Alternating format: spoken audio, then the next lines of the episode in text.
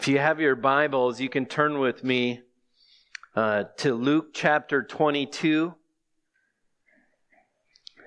And we are beginning in verse 46. I'm going to grab the verse uh, from the previous section. Luke 22, we're going to start in verse 46.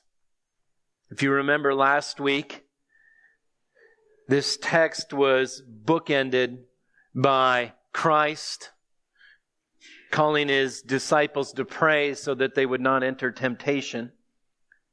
Eh, here's what we read. And he said to them, Why are you sleeping? Rise and pray that you may not enter into temptation. While he was still speaking, there came a crowd and the man called Judas, one of the twelve, was leading them. And he drew near to Jesus to kiss him. But Jesus said to him, Judas, would you betray this Son of Man with a kiss? And when those who were around him saw what would follow, they said, Lord, shall we strike with a sword? And one of them struck the servant of the high priest and cut off his right ear. But Jesus said, No more of this. And he touched his ear and healed him. And then Jesus said to the chief priests and the officers of the temple and the elders who had come out against him, Have you come out against a robber with swords and clubs? When I was with you day after day in the temple? You did not lay hands on me, but this is your hour. And that hour are in the power of darkness.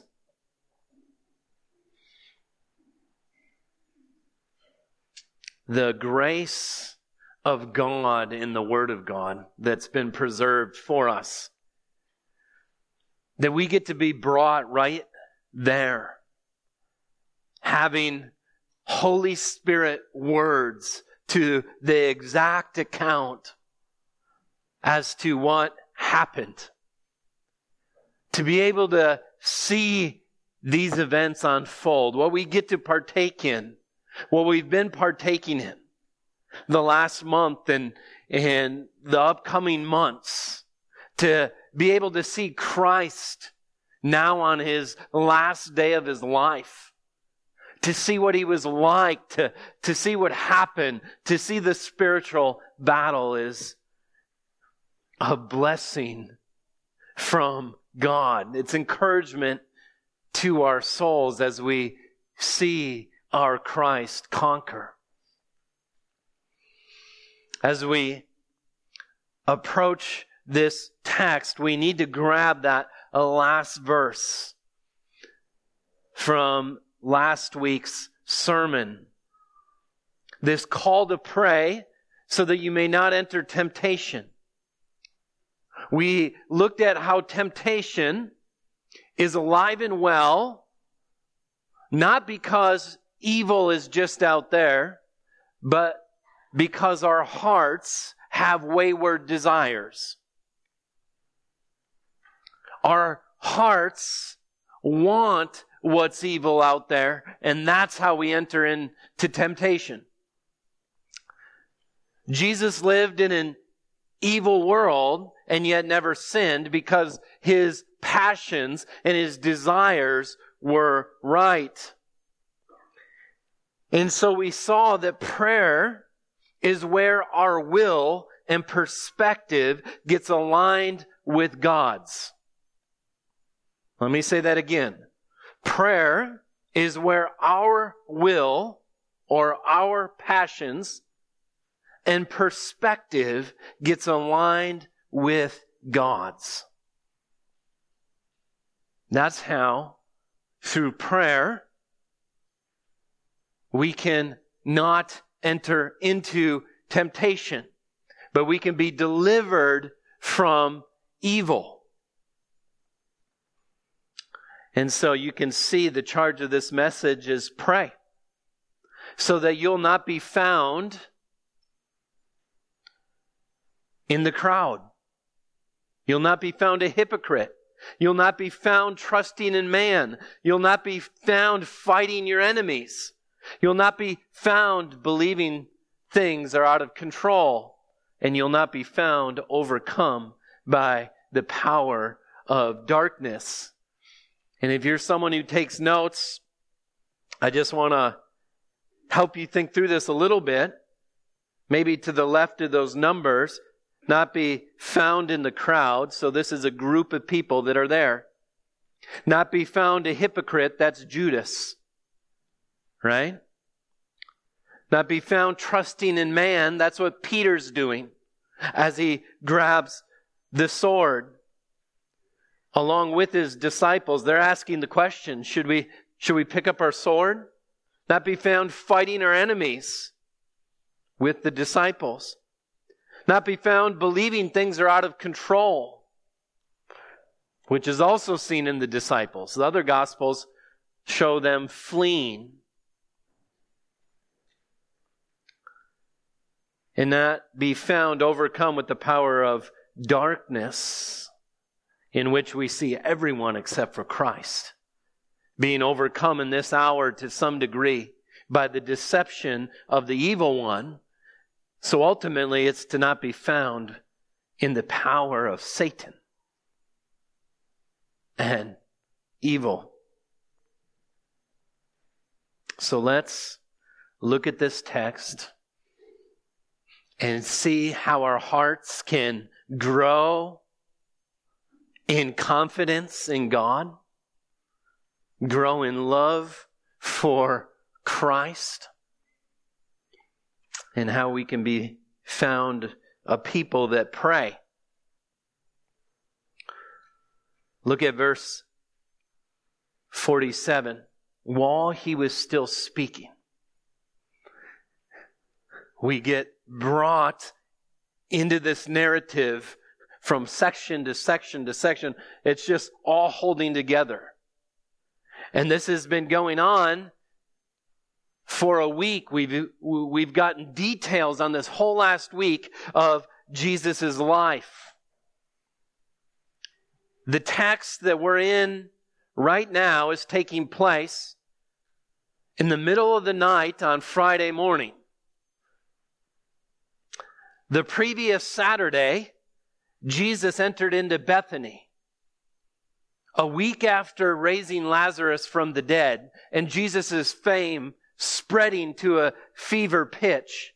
He shows up in Bethany. Bethany is two miles east of Jerusalem. There's one valley between the Temple Mount and Jerusalem, and it's called the Kidron Valley. It's just less than two miles east of Jerusalem. Maybe a half hour walk and so Jesus arrives in Bethany the previous Saturday. surely has sweet fellowship, recounting what God has done in Lazarus, who is dead for four days and has now been raised. Sunday, many people, now that his fame has spread, come and seek him, and he teaches and meets with the crowds.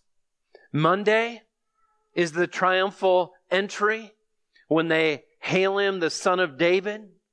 Their king, they think he's going in to overthrow the Roman government supernaturally.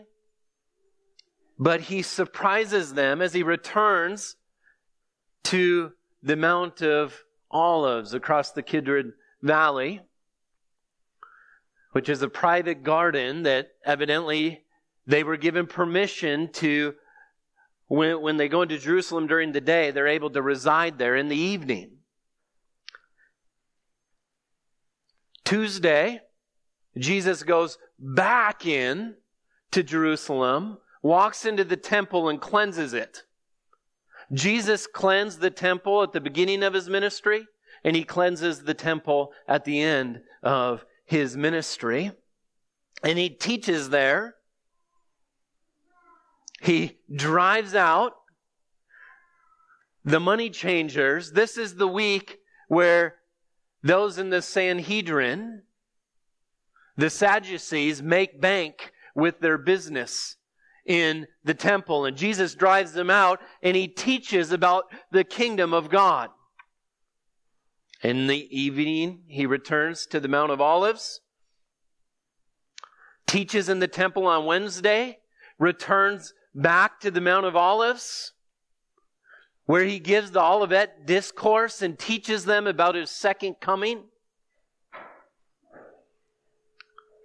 Thursday, throughout the day, they're making preparation for the Lord's Supper. Since Peter and John to make preparation. No one knows where it's, where it's going to be prepared. They don't even know. They're supposed to follow the guy with carrying water. That evening, he eats the Last Supper with them. He dismisses Judas and he teaches them all that we see in John 13 through the high priestly prayer in John 17. And immediately after he leaves the upper room, they go to the garden. That's what we saw last week. And they go to the Garden of Gethsemane. And he tells the disciples to wait here, and he goes a stone's throw away to pray. He tells them to pray so that they not enter temptation. And Jesus asks, Is there any way that this cup be taken from him? Not his will be done, but the Lord's will be done. There is no other way. To assuage with the wrath of God than for Jesus Christ to drink it down. And so you see Christ sweating drops of blood. We can't imagine. He knew your sin. He knew my sin. He knew what the wrath of God was. And the man of all men, after praying, stands up, comes back to the disciples, wakes them up, and says, Pray. And then our text begins. And here's what he says. Here's what we read. While he was still speaking, there came a crowd now let's just stop there for a moment. I've always pictured this crowd like 30 people. I watched the Passion of the Christ, and it seemed like about 30 people with swords and torches coming for him. Remember, the plan is to catch him in private, in the night, not in front of the people. They don't want to riot. They're scared of him. And they're scared what the crowds would do. And so when Jesus dismisses Judas, tells him to go do what he's going to do, he goes and tells the chief priests, the Sadducees, the leaders of Israel, the time is now. You want to get him? I know where he's at. He's in private with the disciples, now's the time to capture Christ. If you look down to verse 52, we see present, he said to the chief priests and officers of the temple, this would be like the temple police. The chief priests would be the leading Sadducees of the day. So you have the officers of the temple, and you have the elders, the Sanhedrin, present in this crowd. And if you want to uh, turn to John 18, I'm going to have you put your finger in both John 18 and Matthew 26, which are the parallel accounts which just help us in this narrative to get a picture with what's going on.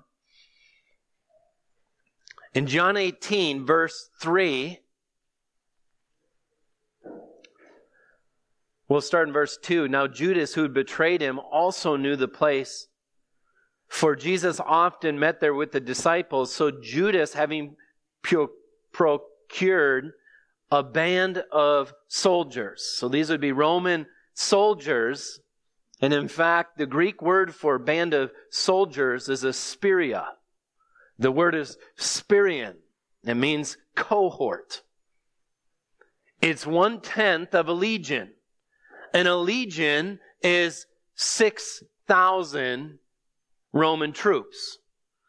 So there is 600 soldiers there in the crowd, along with the chief priests, the leading Sadducees. Matthew tells us the Pharisees and the scribes are there. The temple police are there.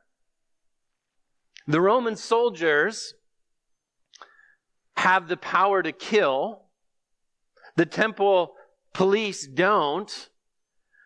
According to John MacArthur, the temple police carried clubs so they could beat people to keep order in the temple, but you needed Romans to kill people. And so, John MacArthur's estimate, based on these facts, is there's probably almost a thousand people that show up to arrest Jesus Christ in the crowd. It's a bigger crowd than I had imagined. These are paranoid people. They already know Jesus can do miracles. This is their best chance they've ever had, and they don't want to blow it. They want to get Him and they want to get it right. And they want to get the right one. This is at night. They have lanterns and they have torches and they have swords and they have weapons. The Gospels tell us they show up with all these things, but it's dark and they need to get the right one. How bad would it be? Jesus has already slipped through their hands so many different times because it wasn't time for him to die. You don't want to accidentally arrest someone other than Christ. And so they had a plan for that. They're thinking of everything. They want everyone there. No one trusts anyone to get the job done on their own. Why didn't you arrest him? No one spoke like him before. All right, we're going this time.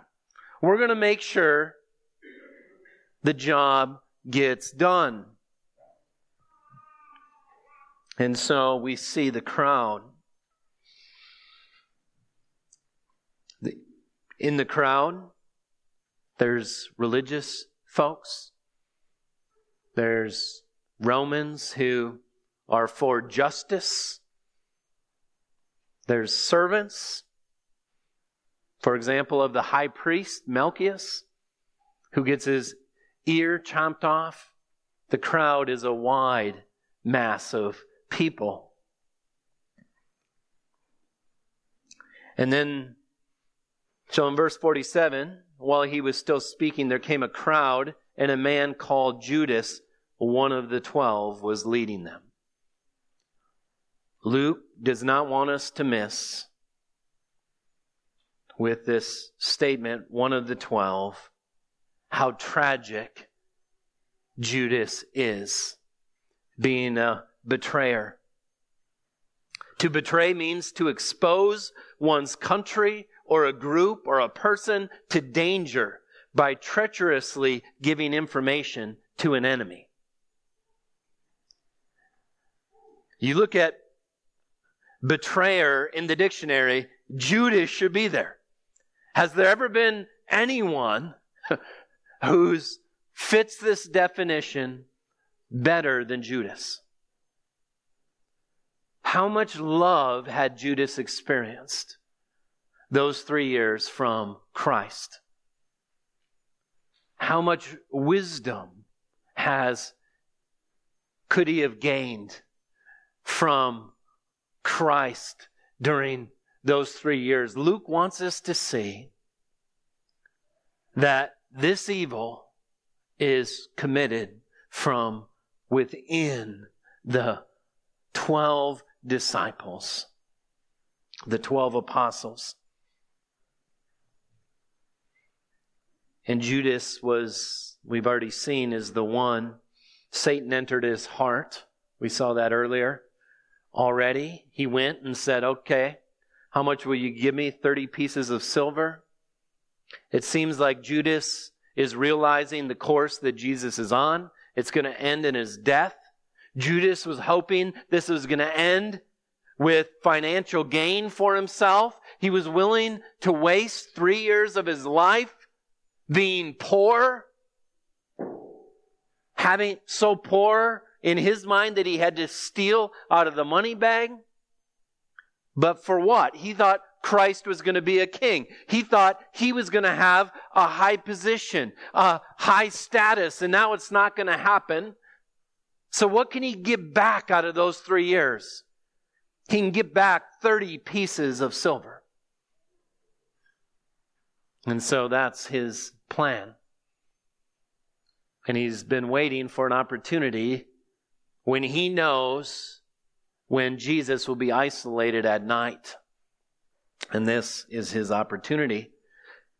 But Jesus said to him, Judas, would you betray the Son of Man with a kiss? What we see here is Jesus Christ is in perfect control of the situation. You can imagine the giddy plan. Is the Sanhedrin here? Do we have the high priest here? Did someone go get the Roman soldiers and tell them how an insurrection is about to happen? By this Christ? How there was just a riot on Monday earlier this week? They were hailing him king. Get the 600 soldiers together. You could see them. You can, you can almost see them there getting ready. Okay, now what's the plan? What's the plan? How are we going to know? How are we going to get the right one? Judas says, I know. I'll kiss him. Then you'll know who to arrest. You'll know who to tie up. You'll know who to grab. Put yourself in Judas' shoes. You're coming to this moment in your life. You're going to execute your plan and before you get there, he says to you, Are you going to betray the Son of Man with a kiss? He can't go back on his plan. Jesus is showing you have no control, Judas. I, I know what you're doing. I know exactly what is happening right now. And this is the most disgusting act. I don't know what word you put on it. In those days, MacArthur says that a slave was allowed to kiss the back of a hand of someone who is greater than them. Someone who is just greater than a slave, but not as great as the one they are greeting can kiss the palm of the hand or the fringe of the robe. But a kiss on the face is a kiss of two equals. We're the same. We're on the same status. We're at the same level. And surely Jesus has kissed his disciples. But did the disciples ever come and initiate and say, We're on the same standing with you, but here's Judas. And he's going to betray the Son of Man, the man for us, the second Adam. He's going to betray him with a kiss. Matthew tells us Jesus said to him, Friend, do what you came to do. Now, it's not intimate word for friendship, phileo, but it's a friendly term. It's like saying, hey, buddy, Hey, man, do what you came to do. And when those who were around him saw what would follow, they're putting it together. They said, Lord, shall we strike with the sword? All right? I want to take you to John 18 here and show you this.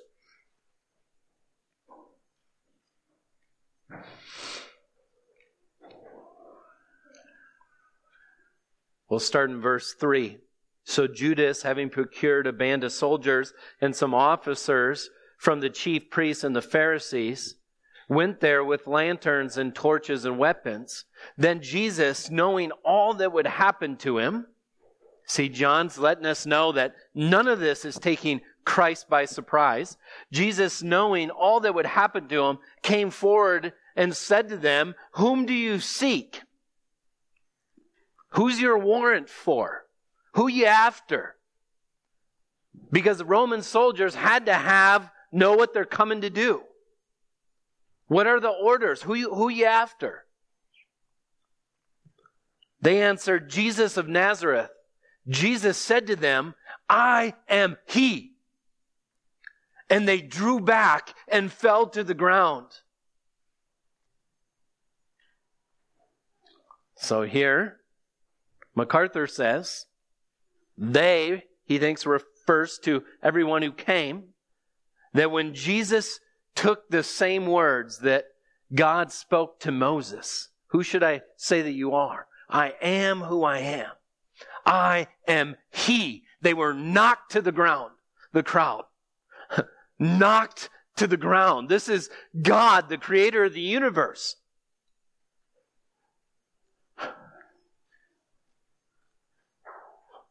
What's that look like?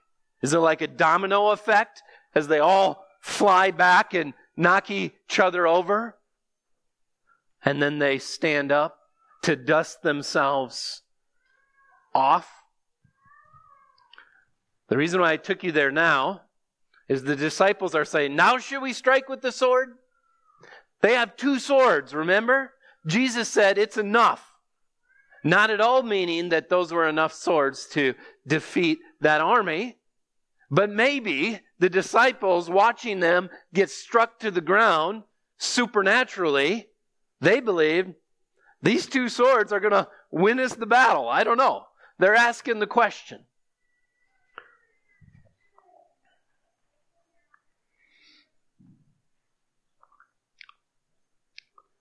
So they said, I don't know if it was one speaking on behalf of the whole or if they were saying it at the same time. They said, Lord, shall we strike with the sword? And one of them, the servant of the high priest, cut off his right ear. So the servant of the high priest.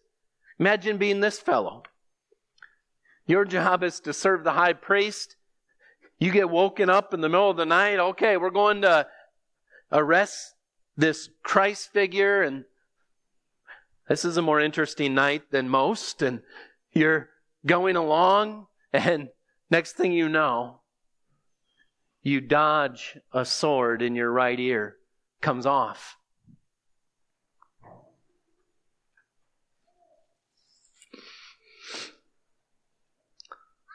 But Jesus said no more of this, and he touched his ear and healed him. Luke is the one that tells us, the physician, that Christ healed him, that he touched his ear.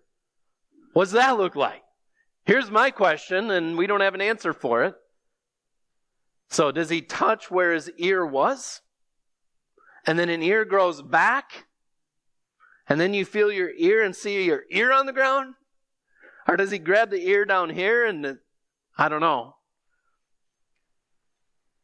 But supernaturally, in a moment, his ear was put on.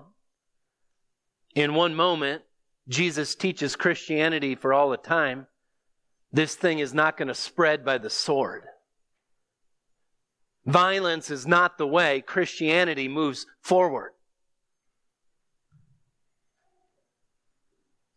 Peter tried it. Jesus said no.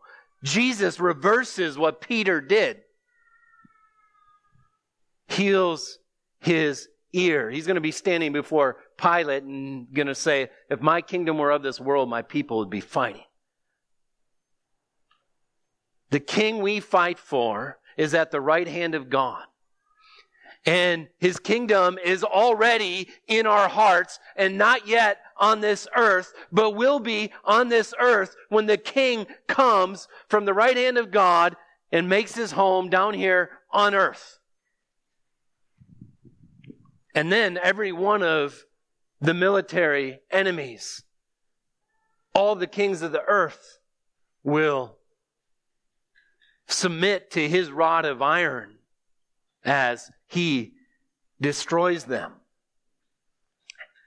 But you see Peter doing what I probably you or I would do. What are you supposed to do? You're in a bad circumstance. Things are ugly. Jesus said, buy a couple swords. Seems like the right thing to do, but it's obviously not. John tells us this young man's name is Malchus. Wonder what his next couple days was like. You know, they're walking around, grabbing onto your ear, they're crucifying him. Over here, your boss is saying what a good thing it is we finally got him. And yet, the one that should be your enemy heals you. The thing I want to show you, and you're going to see it more in this text, is even in his arrest, Jesus is in total control. Does he not just shine forth from the text with total confidence? Knowing what he's doing and what is going on? And then we read in verse 52 then Jesus said to the chief priests and the officers and the of the temple and the elders who had come out against him, Have you come out against a robber with swords and clubs? He's showing them their cowardliness. For real? I just tossed you guys out of the temple, and then I taught there all day. You're afraid to come after me then because you're cowards. You're afraid of the crowd. And then, when did I ever hurt anyone? Everywhere I go, I heal. I preach good news to the poor. And you're showing up treating me like I'm a robber or an insurrectionist? That you bring all these soldiers, really? You thought you needed all this?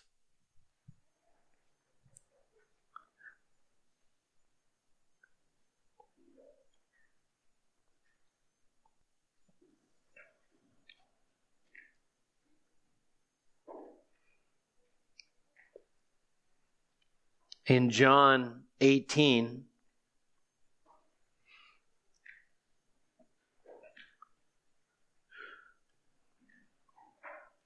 or actually uh, Matthew 26, and verse 52, Jesus said to Peter, Put your sword back into its place, for all who take the sword will perish by the sword. Peter is actually committing murder in the moment. The sword is given to the government authority.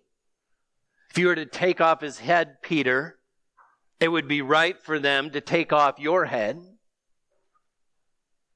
instituting or, or just affirming capital punishment. That's what it means to live by the uh, those who live by the sword will die by the sword. And then he says, "Do you think that I cannot appeal to my Father and He'll at once send me more than twelve legions of angels?" Well, you guys know that a legion is 6,000. So we're talking about 72,000 angels. He's saying, Really? Peter, you're going to grab a sword? Do you not realize that I could, in a moment, ask the Father to send 72,000 angels When in Second Kings we see that one angel killed 185,000 Assyrians in one day. One angel, 185,000 Assyrians. See, here's the question. When you read the Bible, if I ask you, do you believe it? I know you're all going to say, I believe it. But we got to continue asking, asking ourselves, do I believe it? Because if you freak out when circumstances get bad, or you start putting your hope in some politician or in man or the wisdom of man, we quit believing that the Bible's true, that Jesus Christ is in control. Things are not out of control in Ukraine today. They are not out of control. Christ is in control. He is sovereign over all things, and He's sovereign over all your suffering and your worst circumstances on the worst day of your life. And not only could God call 72,000 legions on your behalf, Christ Himself has put His Spirit to live inside of you with promises, the one who is the truth, with promises that I'll never leave you or forsake you. And you have angels, by the way. Because Christ warned how you treat Christians because their angels see me, see my Father's face every day. Do you believe the Bible? Do you believe Christ? Do you believe it's true? No wonder. Wouldn't it be so frustrating being Jesus? He really believes it. He knows it's 100% true. Your best friends. He's a real human being. He has real friends and he really loves them. And they really don't have a thousandth of the faith that he has. He knows his father is awesome. That's why he spends half the Sermon on the Mount trying to show them that my Father is a rewarder to those who love him. His whole life, he, he repeats the statement, ye of little faith. It had to have been frustrating. We're so doubtful. We're so weak. Peter is weak. The disciples are weak. We're weak. But he wasn't. He shines through.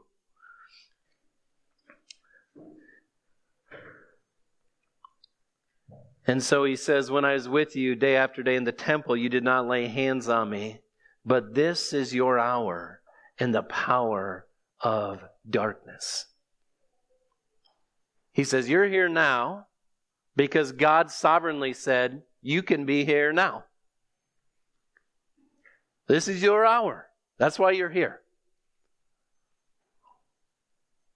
And this is power at work of the evil one right now, and they are under its sway.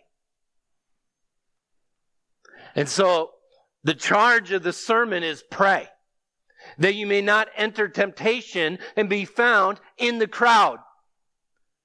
Understand this. They're all wrong. They're all wrong. A thousand people, religious ones, looking, yeah, the high priest, oh, the Pharisees, oh, the Sanhedrin, oh, everybody's here. I must be right. Look at who's here. He's a rebel. You saw that riot, didn't you? You saw him hailing him as king. The Romans are there for justice, and they're wrong. Everything's unjust. Everything's evil that's taking place in this crowd, and they're under the sway of the evil one. And so Jesus says, pray. Pray. Do you, do you realize that you can be in line with Satan? That you can be under his deception, under his sway. And my question for you is do you believe that? Do you believe that if you don't pray, you don't gain your perspective by reading the Bible and praying, and you don't have your will changed through it, that you will happily, even think it's right, align with the evil one.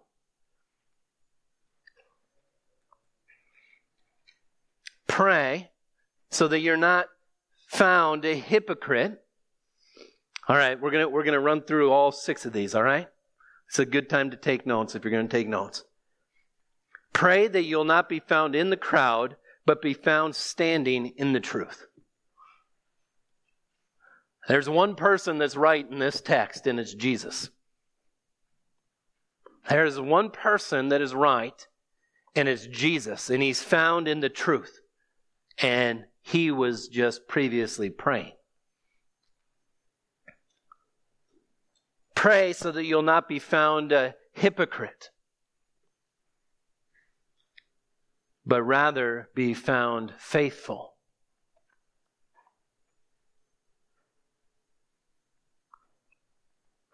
Loving Jesus,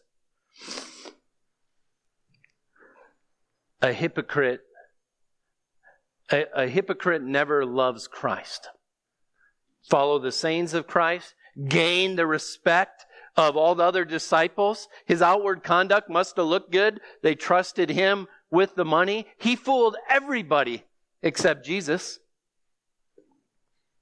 He didn't love Jesus. He didn't think Jesus was worthy of all of his life. He had to go get 30 pieces of silver. Here's my question. Do you believe Jesus is worthy of your life? Can he have it? Can he have control of it? Do you love him? Is he worthy of it? The Christian and not the hypocrite says, yes. Yes, they might look like the disciples that are often weak and have little faith, but the prayer of their heart is, what I do ought to glorify you. You are worthy of it. Pray so that you'll not be found trusting in man, but found trusting in Christ. The one who prays doesn't think he has the wisdom or the power, and goes to God for spiritual things.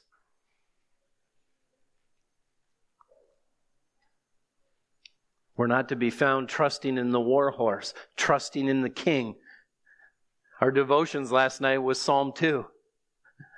The nations rage. The kings of the earth set, set themselves against the Lord, and the Lord's anointed, and Jesus sits in the heaven and laughs at their rebellion, as it's no real rebellion.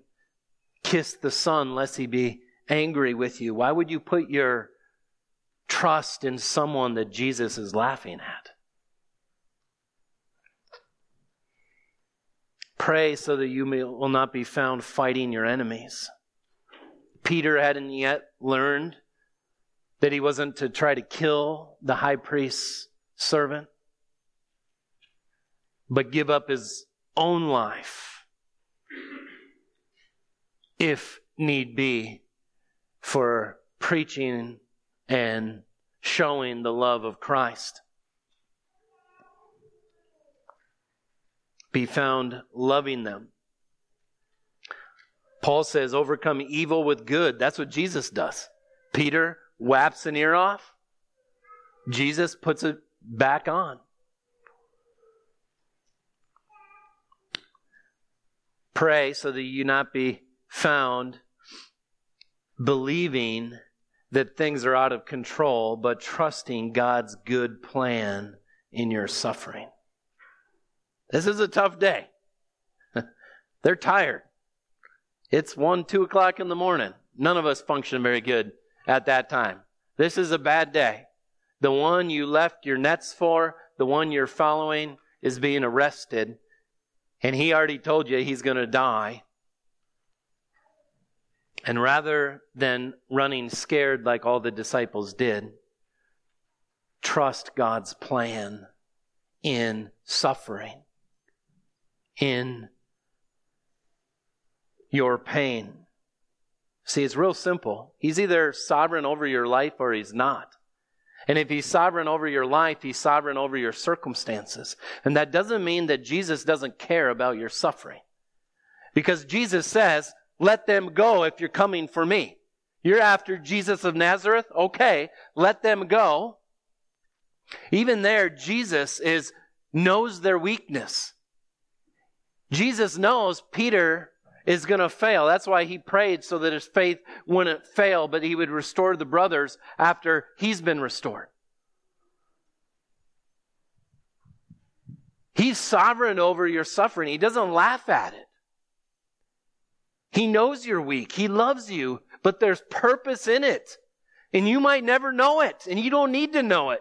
You just got to know He's good, and that He's in control, and that He rose from the dead, and that on our worst day actually turns into the best day because of Christ.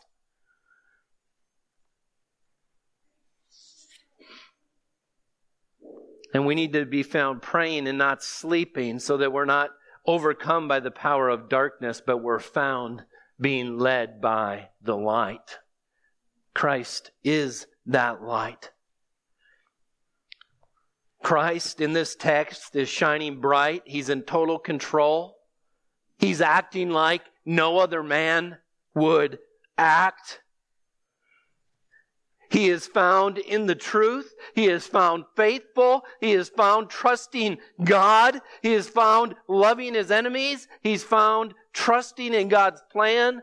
And he's courageously taking the blows of evil in order to overcome evil. As he takes the best onslaught of Satan, he destroys Satan. He conquers sin by dying on the cross. He raises from the dead. He ascends to the right hand of the Father. And the question is this How do you relate to Christ? I know none of you are good enough. All of us fall short of those things, right? Jesus was the only one who shone forth as glorious in this text. But here's the good news Jesus came to live that perfect life in exchange for your sinful life. If you'll trust in Him, if you know you're a sinner, if you know there's no hope before God in and of yourself, if you know you sin often, then you better look to Christ because He is your substitute. When you trust in Him, that perfect life, that perfect obedience is given to you. It's called righteousness. It's put into your account. And Christ goes to the cross bearing your sin, bearing the wrath of God. And so he came to save people like you and I. And the amazing thing is, he, after you're saved, he gives you a new heart. He puts the Holy Spirit in you. The, the Holy Spirit helps you understand the Word of God. So then we can go to God in prayer, have perfect access to the Father because of Christ, the mediator. The Holy Spirit even takes our imperfect prayers and prays them perfect so that we can actually enter into a dark world and become more and more like Christ. Not being given to temptation, not being deceived, but we can grow and one day we'll be perfect. When we die or when He returns, we'll be glorified. He's worthy of all of our life, is He not? We tend to give up on God when our circumstances turn hard. It says if Satan comes and says, See, I told you so. God isn't good. If God was good, this wouldn't be happening in your life. But what we see through all of Jesus' suffering is God sovereignly ordained it for our good. And the best news in the world is we don't have to figure it all out. You don't have to figure out why you're suffering the way you're suffering. You just need to know that Christ is in control and that Christ is good and that your suffering is never in vain. Father, thank you for our glorious Christ.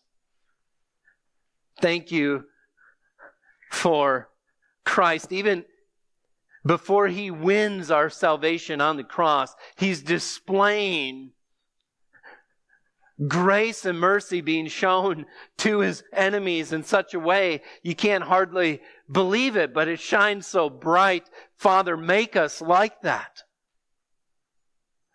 Because Christ is worthy, and because His love gets poured into our hearts, and because His joy is set before us, let us enter in to suffering, being able to even love our enemies.